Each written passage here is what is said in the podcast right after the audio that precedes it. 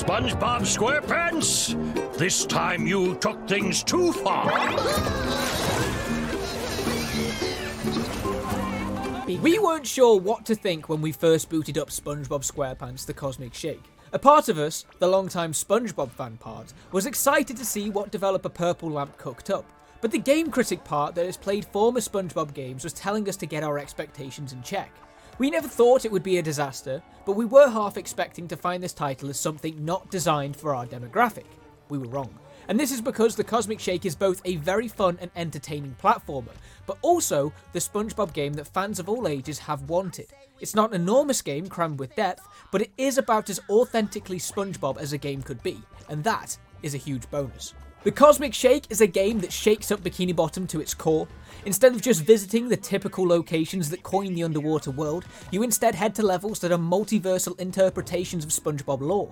What we mean is that you won't just be going to Rock Bottom this time. No, you'll be going to Halloween Rock Bottom. Or instead of visiting the Kelp Forest, you'll be heading to a prehistoric take on the Kelp Forest, one where you actually get to play as the linguistically challenged SpongeGar.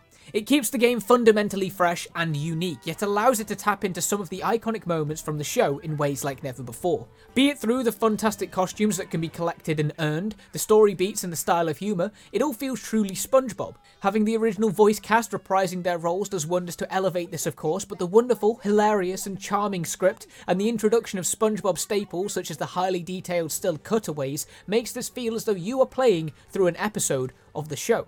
Add to this the platforming pacing and the general gameplay design, which is simple, fluid, and most importantly, fun. It won't frustrate you like Crash Bandicoot, and it's not as ingenious as, say, Ratchet & Clank Rift Apart, but it's designed in such a way that allows the rest of the experience to shine, and in a way that is both entertaining for older fans, but approachable for younger ones as well.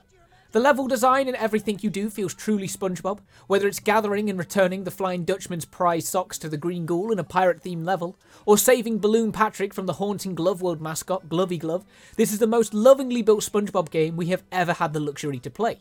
Even though you will power through the story pretty quickly, there is incentive to replay each level to complete an array of side quests for certain characters and to use newly acquired abilities to reach new areas, meaning there's also a degree of replayability.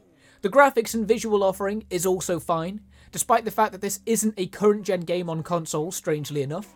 The levels aren't strikingly pretty, but the character models and the level design is detailed enough for it to feel like a modern game, on top of playing super smoothly in a performance sense. There is a noticeable overuse of certain voice lines when playing, which does become a little much when you've heard the Krusty Krab pizza, it's the pizza for you and me, for the umpteenth time.